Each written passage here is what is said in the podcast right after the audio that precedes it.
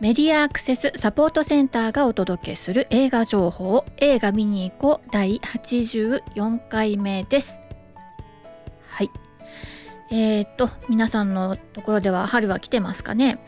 えー、桜がね咲いて、えー、綺麗なところもあるでしょうしまだなところもあるでしょうしこちらはねうんとねまだね梅が綺麗に咲いたりとかしてますね私のところではねはいもうね桜散り始めてるとこなんかもあるのかな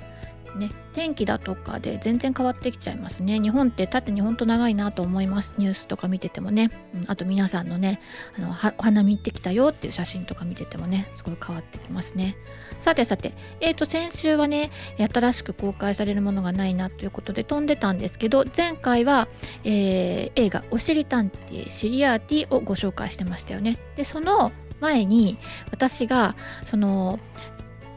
いろんな賞をね受賞してるねっていうあのコーダというね、えー、聴覚障害者の、えー、役者さんが、えー、演じてる作品がですね、えー、世界のいろんな賞を取ってるよって話をしててそしてまだとその時はねまだアカデミー賞の,、まあ、あのノミネートされてるよってとこまでだったんですけどそのお父さんをやってたねローンの役者さん、えー、トロイ・マイケル・コッツァーさんがですね見事に受賞なさったというニュースがねその後、えー、世界を駆け巡ってたかと思いますね。えー、このまあその、当事者がね演じるとか、え、そんなことはね、前回のでお話ししてたので、まあえー、よかったら、まあ、そんなの聞きながら皆さんもねいろんな考えを巡らせてもらったらいいなと思いますがね聴覚障害者に限らずですよね、えー、いろんなね分野で多岐にわたった役者さんたちがね活躍するっていうのも素敵だなと思っております。はい。あとですね、あともう一つですね、えー、賞という言えばですね、日本の作品もね、受賞したよってことね、ドライブ・マイ・カー。昨年、えー、まあ単館というか、まあ、小さい映画館でね、上映されて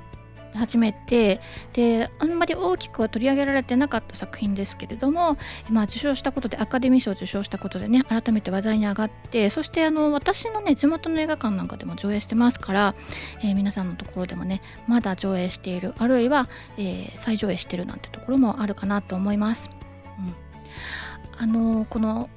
賞とかね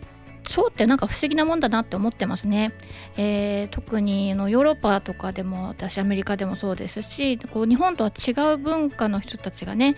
えー、こう評価しているわけじゃないですか。まあえーと、いいろんな国がまあ多様性とか、まあ、いろんなこう価値みたいなのを、まあ、アメリカなんかは本当に人種のるつぼって言われてるからあの、まあ、フラットにね、えー、見てるっていうふうに思うかもしれないけどやっぱりそれぞれの国にはこう傾向ものの価値に対する傾向なんかもいろいろあるんだろうなと思うんですよ。でそういう中でね、えーと、日本の国内ではそれほど注目されてなかった作品があの外国の人たちの目に留まってで改めてもう一回こう私たちが国内でね見直すなんてことも、まあ、時々起きますよねこの映画だけじゃなくてもね小説だったりいろんなことでね。であの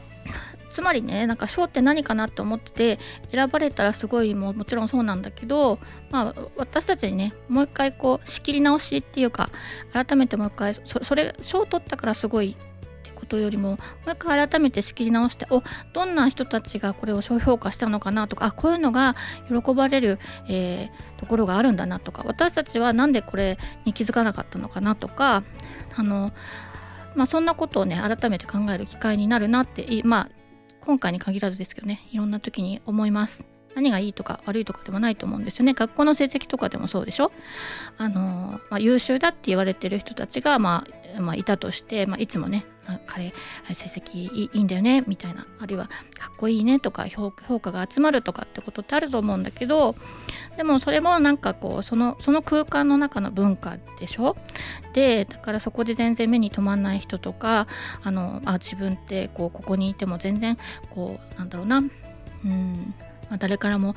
こう存在に気づ気づいてもらってないんじゃないかななんて思うことってあるんじゃないかと思うんですよね。でねでえっと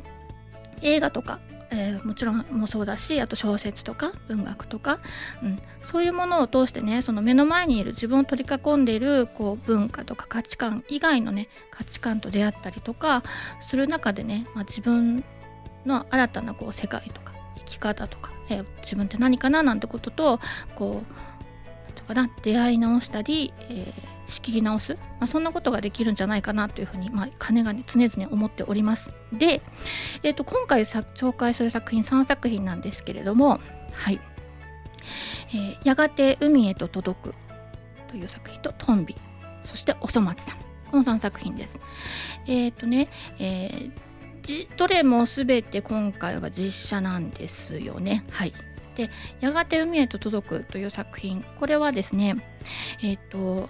綾瀬丸という方の、えー、小説の、えー、映画化です。岸井由紀主演で浜辺美波共演ということでね、えー、女子大生女子大生というか、まあ、女子大ってわけじゃないんですけどあの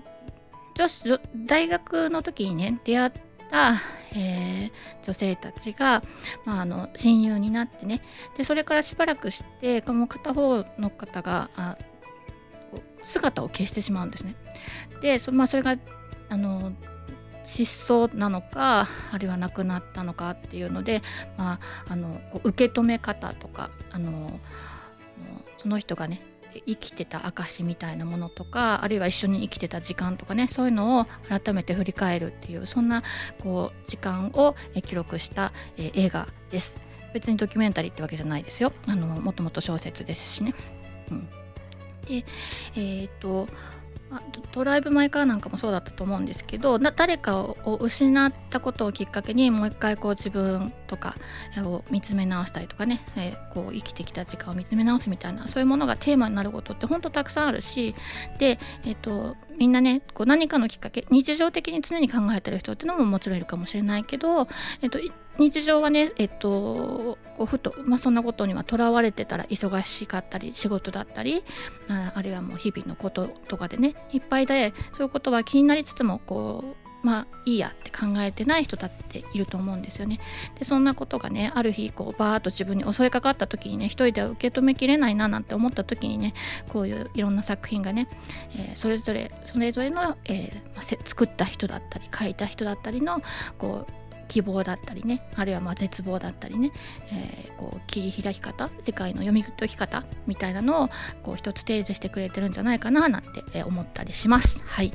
でそしてですね、えーとまあ、やがて海へと届くは、えー、まあ、そんな、えー、作品若い、え、人たちのそういう受け止め方切り口なんですけれども「トンビ」という作品もう一つ紹介する「トンビ」という作品はね、え、お父さんと息子のお話です。え、この作品、えーと、テレビでね2回ですねドラマ化されているうちの1回をね私は結構夢中になって見てた時期があります。えーとまあ、あのとても美しい奥さんがねえー、息子を残して亡くなってしまうんですけどその不器用なお父さんが一生懸命子育てをしてその息子さんが、えー、大きくなっていって、えー、お父さんとの絆はすごい深いんですけどあのまあいろんなことからまあ隠されてた秘密あるいはまあその息子に対してね言えずにいたこと、まあ、そういうものがこうこう軸になって話がこう進んでいくんですけどまあこれをまあ親子の絆っていうのもまあつまんつまんない言葉だと思うんですけどあのまあその何て言うのかな。うん。まあ、一生懸命こう人と向き合う感じっていうのがね、えこう伝わってくる素敵な作品だなっていうふうに、まあ、昔思ってたんですね。これを今ですね阿部寛と北村匠海で、えー、実写化ということで。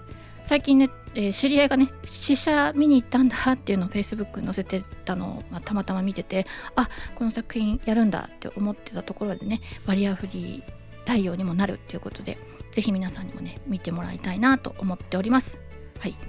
そしておそ松くんです。あおそ松ですね。この、えー、っとおそ松さんという作品はいや言わずと知れた、えー、ギャグ漫画ですよね。えー、この赤塚不二夫の、まあ、おそ松くん。でまあ、これはアニメにもなってね、えーまあ、あの人気ある一部一部の,、うん、あの人たちに非常に人気で、まあ、6人6つ子がね自堕落な生活を送る、まあ、ニートの大人になった姿をこう描いたギャグアニメとしてね人気を博してたわけですがこれを、えー、実写化ということでねまああの六つ子なんでねみんな同じ顔してるわけなんですけどあのその実写化ではなんとアイドルグループ SnowMan これ9人組のグループですよね。の、えー、人たちがですねそれぞれの役を、えー、6つ子分プラスアルファですね、えー、主要なキャ,、えー、キャラクター、えー、を演じるわけでございますけれどもこういやなかなか無理があるわけですよ。あの見た目も違うし、えー、でそれをですねそれ自体も笑いな実写化をしたっていうこと自体もギャグとして受け止めながら話が展開していくという、えー、非常に、えー、ギャグ、えー、ギャグはいそうですね。あのを、まあ、軸に回っていく、えー、お話です。で、えー、まあそうですね。あのただただ楽しむだけというふうにも、まあ、もちろん考えられるわけなんですけどその中でですねなぜかちょっとこう、えー、心温まったりとかですね、えー、意外にもですね、えー、こう人生って何かなとこう設定というあのドラマや映画で設定としてねこう展開していくものが途中でこうコロコロ変わったりしていく中でですねあのあいろんなこう生き方にね、え道があったんじゃないかみたいなことまでね深く考えさせてくれるかもしれない、えー、ただただ、えー、楽しむための作品となっております。はい、この3作品、えー、映画館でお楽しみいただければと思いますが、えこちらはですね一番初めこれはもうね公開されているんですね初めの2作品「やがて海へと届く」は4月1日金曜日から公開していて UD キャストの対応となっております。えー、そしてですね、えー、おっそ松さんはですね3月25日の金曜日からも劇場公開されてましてで4月8日の金曜日から、えー、HELLO! MOVIE で対応いたしますのでお楽しみください、えー、そしてトンビ。こちらは、えー、 HELLO! MOVIE での対応ということでね、はい、2作品が HELLO! MOVIE 1作品が UDCast となっているのでお間違いのないように。ぜひお楽しみください。ということでね私もね、えー、この一昨日かな映画館行ってきて、えー、映画館はね、うんま、それなりににぎわってました。平日のね、えー、日中行ったんですけどね、えー、にぎわうっていうと変ですけどねあの、まあ、そんなギッチギチじゃないですよ。でもなんかお客さんがねいていい雰囲気でした。ぜひ皆さんね、えー、コロナ禍、うん、いろんな楽しめること少ないなと思うんですけど、えー、ストレスためずに、はいえー、今の、えー、新しい、えー、暮らしっていうんですかねマスクしながらでもね人と笑顔で話しましょうとか、えー、いろんなこうつながり方をね新た新たなつながり方とか、えー、みたいなものを模索しながらですね、まあ、素敵な暮らしがしていけたらいいなと思っております。はい、で、えー、そういう中でですね、えオンラインでもいろんなことできるようになってきてますよねセミナーとかね。はいえー、ちょっと放置してた、えー、マスクの方の私の音声ガイド講座もねそろそろもう一回再開しなきゃなというふうに思っておりますのでまた改めてこちらの番組で、告知したいと思います。はい、さてさてで、え、私たちの団体のご紹介で番組を終わりにしたいと思います。アルファベット MASC 映画で検索するとホームページにたどり着くことができますよ。サイトのトップページにある映画映像のバリアフリー化を学ぼうからはバリアフリー字幕や音声ガイドのオンライン講座に参加することができます。そしてこの番組へは映画見てきたよはもちろんこれ期待してますなどぜひ教えてください。各地での活動の告知などお寄せいただきましたら紹介していきたいと思っておりますのでよろしくお願いします願いします。以上メディアアクセスサポートセンターから徳江さやかがお伝えしました。ではまた来週。